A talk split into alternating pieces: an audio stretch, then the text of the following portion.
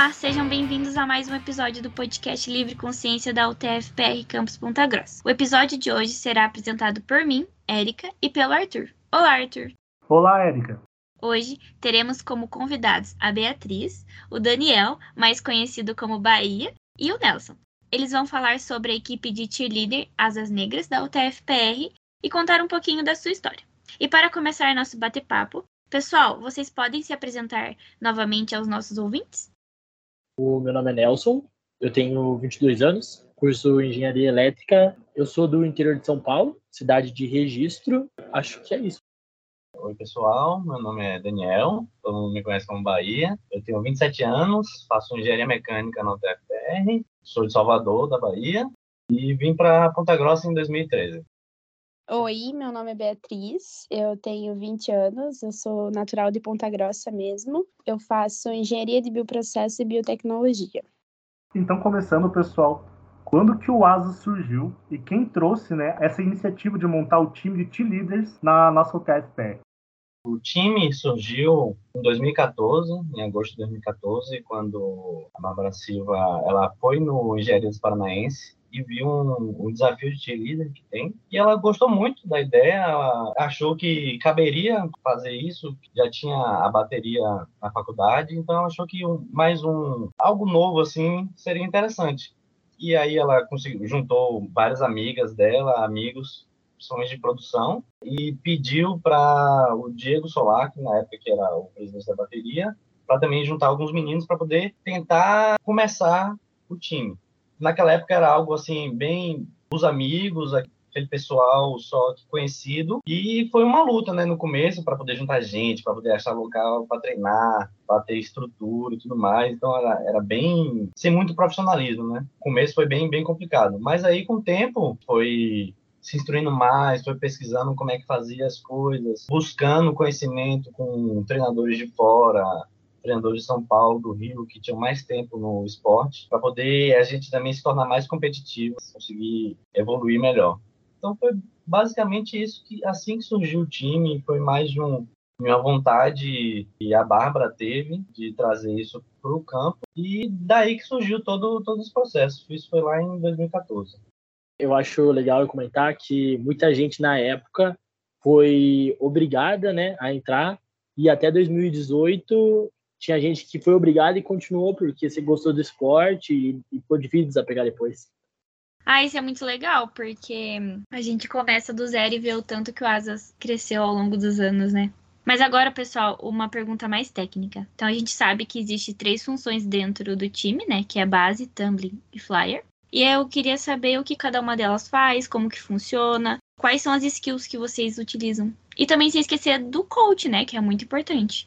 Antes de eu falar sobre as divisões né, dos atletas, acho interessante a gente comentar que a gente tem né, uma diretoria onde a gente divide com o diretor financeiro, diretor de produtos, diretor de marketing, temos o capitão, que no caso sou eu, temos os coaches também, que são responsáveis por cada time. Então a gente tem toda essa organização. Temos também a diretoria de patrocínios. E dentro disso também temos a comissão técnica, com seus é, diretores técnicos, seus assessores técnicos. Então a gente se organiza bem bonitinho para dar um melhor andamento durante a temporada. Já falando sobre o sobre dentro de competição, a gente tem as bases, que normalmente elas são divididas entre central, lateral e back. Eles têm funções diferentes dependendo da skill. Mas, resumindo, o central e o lateral, eles são as pessoas que fazem a maior parte da força e são responsáveis pela sustentação da fire, enquanto o back é responsável pelo equilíbrio. Então, essas são as pessoas que fazem o solo. Tem uma outra, uma outra posição que a gente não usa muito, mas tem muitos times que usam, que é o front spotter. Também ajuda a deixar as skills mais fáceis e ajudar no equilíbrio da fire. Aí temos o, o, a posição que mais que todo mundo gosta, que todo mundo quer ser, que são as fires. São as pessoas que estão lá em cima, fazendo as acrobacias, mostrando as suas figuras, flexibilidade, carisma apesar de disso, é o, com certeza a posição mais difícil, porque tem que parecer, fazer tudo como se fosse fácil, tem que ter muito equilíbrio, tem que ter muita flexibilidade, sempre estar tá sorrindo. E também temos os tumblers, que dentro da rotina a gente divide em vários quadros. Temos o quadro inicial, temos o quadro de duplas, a gente diminui o número de pessoas como bases para poder levantar mais fires. Então a gente chama de quantidade. E a gente tem os lançamentos, que são os baskets, que daí a gente consegue lançar fires à altura de 3, 4 metros. E daí chegamos no quadro de tumbling, que no caso são os tumblers, e eles são eles têm a função de fazer acrobacia de solo. Então, o mais comum são, acho que a, a skill mais comum que todo mundo conhece é o mortal. Só que o mortal é nível 3, né? As skills que pegamos bastante, atualmente estamos mais treinando, são os flicks. Eu acho que é isso. Agora eu quero fazer uma pergunta para nossa flyer que tá aqui, a Bia. Bia, dá medo lá em cima? Conta pra gente. Então, no começo dá um medinho, sim. É impossível dizer que não. Só que o tiro é um esporte de confiança. Então você tem que fazer as coisas confiando que quem tá embaixo te erguendo vai te segurar se você cair. Entendi, gente. Próxima pergunta. Agora eu queria que vocês falassem pra gente como que funcionam as competições de tiers aqui no Brasil. As competições no Brasil, elas principalmente rodam em torno de times universitários. Então, são times que têm vínculo com uma universidade. E os times All-Stars, que aí são times que não fazem parte de uma universidade ou uma escola ou algo do tipo. Então são esses dois principalmente, são os universitários e os All-Stars. Dentro deles tem várias categorias. Então podem existir times All Girls, são só femininos, Coed, que aí são femininos e masculinos, independente de quantidade, se tem mais menino ou mais menino, não importa. E e Pom, que são é, a dança com o Pom, que normalmente vocês conseguem ver as laterais de, de jogos tipo nos Estados Unidos que tem futebol americano, basquete, é um pouco mais parecido com aquilo, mas claro que é para a parte competitiva. Então tem vários outros outras nuances que ali é para animar e que no nosso seria competitivo.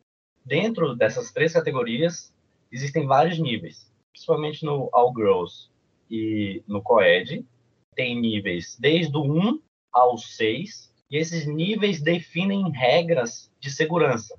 Então, do que é possível não ser feito. Como é um esporte de muito risco e muito contato físico, várias organizações ao redor do mundo têm os, as suas regras de, de segurança e suas regras de execução de movimentos para o esporte ter toda a organização, tudo para ser seguro. Do nível 1 ao 2, normalmente são os infantis que participam, é, crianças até adolescentes, até ali os 13, 15 anos, Aí do nível 3 ao 6 pode participar, normalmente participa em qualquer idade, acima de 15 anos, qualquer idade faz, que são a, quando realmente o tiro começa a ter um, uma dificuldade pode ser bem mais perigoso. Né? Aqui no Paraná, a gente tem o Engenharia das Paranaense, que é bem forte, tem muitas equipes do Paraná que competem e que já, já foram campeões nacional e, e sempre brigam entre si. Tem o Campeonato Paranaense de Tiro, que normalmente acontece em Curitiba. Tem o Joia PG também, que é bem forte. Tem muitas equipes. Se não me engano, atualmente tem umas 12 equipes. Então, é um campeonato grande. Só que os principais campeonatos acontecem em Brasília, São Paulo e Rio, tipo, nacionais, né? Acontecem lá. Que são o TIFEST, o da UBC, que é o oficial brasileiro que organiza organiza o TIR aqui no país. Então são, são esses campeonatos que tem e que movimentam o, o T-Lead no Brasil. Pô, muito da hora. E falando assim do Tiers aqui da, da nossa UTF, é, quais dessas competições que vocês participaram e se vocês já ganharam muitos prêmios, né? E existem, é, como você já mencionou, alguns níveis. Qual nível atualmente vocês competem? Entre as competições, o que a gente sempre participa, né, normalmente, são em Engenharia dos Paranaense, no primeiro semestre, que a gente compete representando a nossa atlética nos Jogos Universitários de Engenharia. A gente tem também o Joia, Ponta Grossa, que também, mais uma vez, a gente representa a nossa atlética, 15 de outubro. Outros campeonatos que nós já participamos bastante foi o Paranaense, que é em Curitiba, e o Nacional. Dentre eles, sendo modesto, assim, É, a gente é um time bem forte, a gente foca bastante no competitivo. A gente realmente quer fazer, a gente tem sangue nos olhos e garra. É, já fica o meu convite para quem tem essa vontade de ganhar algo, o Asas Negras é o lugar certo. Eu tenho orgulho de falar que a gente é tetracampeão do Joia, a gente sempre está no pódio do Engenharia Paranaense, terceiro, segundo, terceiro, e a gente está indo com tudo esse semestre, estamos com é, muita esperança de pegar o pódio novamente, e se tudo der certo, o primeiro lugar vem esse semestre, e também já ganhamos duas vezes o Nacional, em 2016 e em 2019. Então a gente não é para brincadeira. Normalmente a gente tem dois times, o nível 2 e o nível 3. Varia de cada ano, às vezes a gente vai só com o nível 2, a gente, às vezes a gente só vai com o nível 3. Depende muito dos atletas que estão. Esse ano a gente está ficando só no nível 2, também por causa da pandemia, né? E a gente perdeu muito tempo de treino. Então, pessoal, eu fiquei sabendo, né, que já faltam menos de 50 dias para o EP. E eu queria saber como que é o, como vocês se preparam, né, para as competições. É, varia para cada atleta de acordo com a função dentro do time? Tem um preparo geral, então todos os atletas eles treinam juntos para poder treinar a rotina, porque é coreografado, então tem um tempo certo para fazer cada movimento, fazer cada habilidade tudo mais. Todos os atletas treinam quando tem essa parte da quando a gente vai treinar para fazer a coreografia. Claro que tem as diferenças para cada para cada posição. Então as bases a gente faz um preparo físico. É mais necessário que elas tenham bastante resistência física, então precisam conseguir fazer esforço prolongado, ter muita força, explosão. Então tem uma parte de preparo físico que é específica para as bases. Também para as flyers, elas precisam estar lá e o corpo delas precisa fazer movimentos que precisa de muita, muito alongamento, precisa ser movimentos muito firmes. Então, também tem parte de preparo físico específico para flyers, também como tumblers. Tumblers são os que mais têm treinos específicos, porque eles precisam fazer acrobacias que exigem muito, muito, muito do corpo. Então, também precisam de aparelhos específicos para treinar isso, porque é muito difícil você treinar isso só no tatame. Principalmente os tumblers, eles têm dias específicos para treinar as acrobacias em locais assim, com estrutura muito melhor. Então a gente vai no, local onde tem cama elástica, onde tem trampolim, onde tem colchões maiores para poder amortecer caso aconteça alguma, alguma falha na execução do movimento. Principalmente os tumblers têm um, treinos mais específicos. Mas todo mundo vai treinar junto para poder ensaiar a coreografia, treinar e fazer tudo ficar bonitinho, bem, bem certo mas cada posição tem os seus treinos específicos também. Olha, e além de condicionamento físico, o tumbling precisa também ter uma cabeça, sabe, ter confiança que vai fazer, porque dá muito medo. E, cara, tiro é um esporte que exige muito do corpo, eu acho isso muito legal, tá ligado? junta muita coisa diferente que exige tanto de você, é, confiança, força, técnica. Acho isso a coisa mais legal, assim, sabe? Ah, pessoal, muito legal. E vocês estavam falando, né, da, das, das, preparações e tudo mais. Para fazer parte do, do Asas Negras hoje, é, quais as habilidades que são necessárias? E pegando já uma outra pergunta, né, como que a gente pode fazer parte do Asas?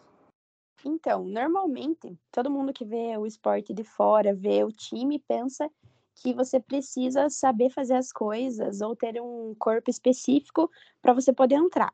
Só que isso não é verdade, porque praticamente todo mundo que entrou no time não sabia nada e foi aprendendo com o tempo. Então, não é necessário ter um porte físico específico. O que você realmente precisa ter é coragem e a vontade de aprender um esporte novo, disciplina para treinar e o principal, que é o comprometimento. Porque o condicionamento físico, força, essas coisas você adquire com o tempo. Para participar do time, a gente faz sempre tryout no começo do semestre. A gente faz treino aberto primeiro, ensina, explica as coisas e em seguida daí faz tryout para selecionar os atletas. Mesmo quem não entre para o time competitivo pode ficar treinando no time que é, não é competitivo.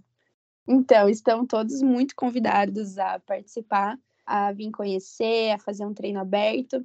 Por enquanto, a gente está focado no, no time competitivo para ir para o EP, mas logo no começo do segundo semestre vai ter treinos abertos de novo, vai ter tryout.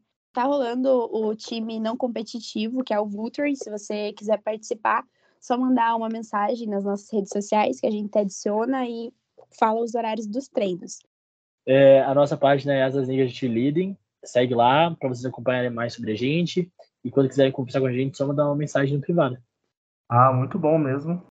E agora, tipo, puxando já, né? Porque a gente teve esse período de quase dois anos aí em pandemia. Como que ficou, né, essa pausa aí no time, assim? Como que foi a rotina de vocês?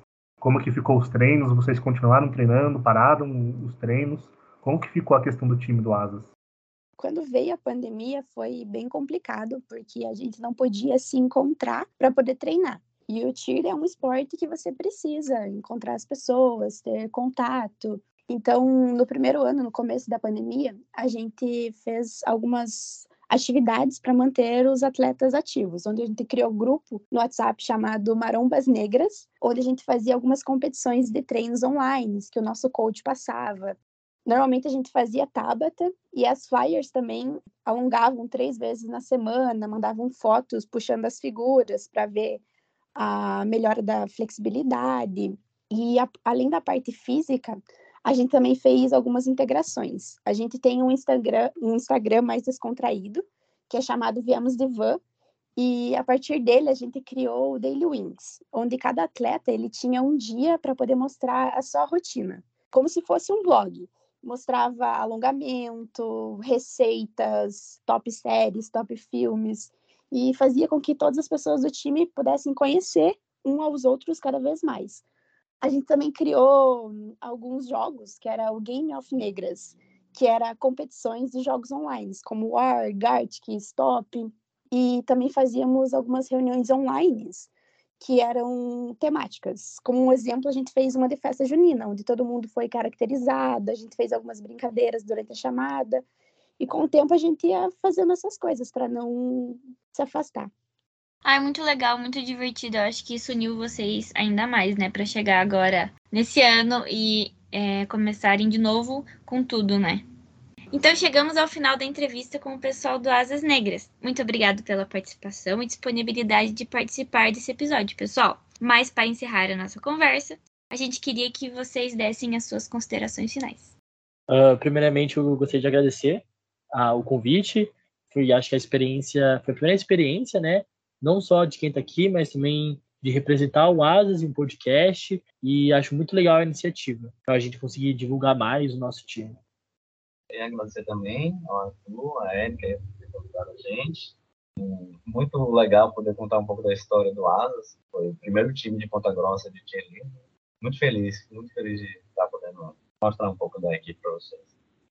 Eu também queria agradecer pelo convite é muito legal porque assim a gente pode mostrar mais do Asas para as pessoas e até mesmo chamar mais pessoas para poder participar.